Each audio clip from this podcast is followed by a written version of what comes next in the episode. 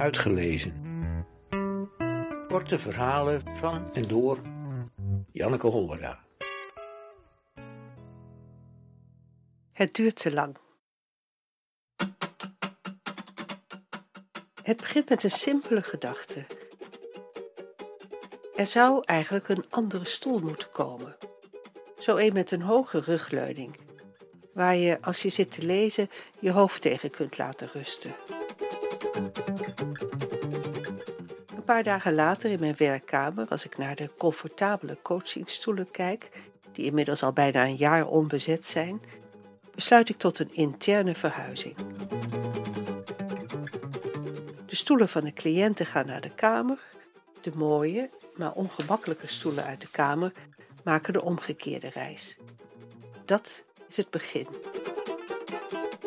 Nu moet er in beide kamers een nieuw evenwicht worden gezocht, want zowel in werk als huiskamer staan de stoelen als tropische vogels in de Hollandse sneeuw.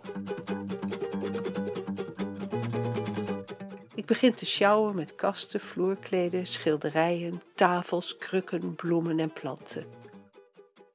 Mijn man kijkt het zwijgend aan.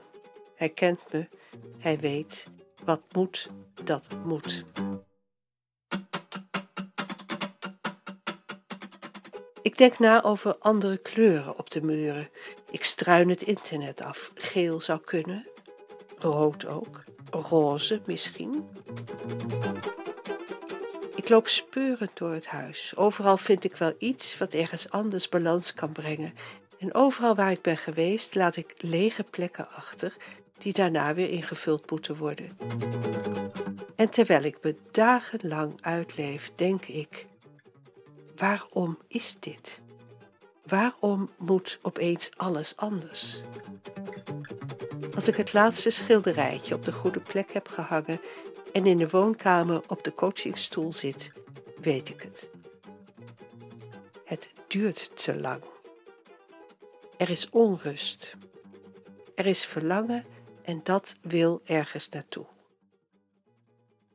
In Liedje zegt Judith Hertzberg het zo. Het duurt altijd langer dan je denkt.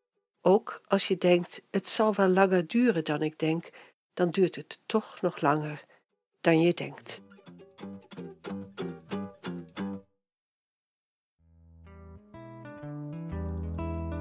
Uitgelezen. Techniek Redwing Producties.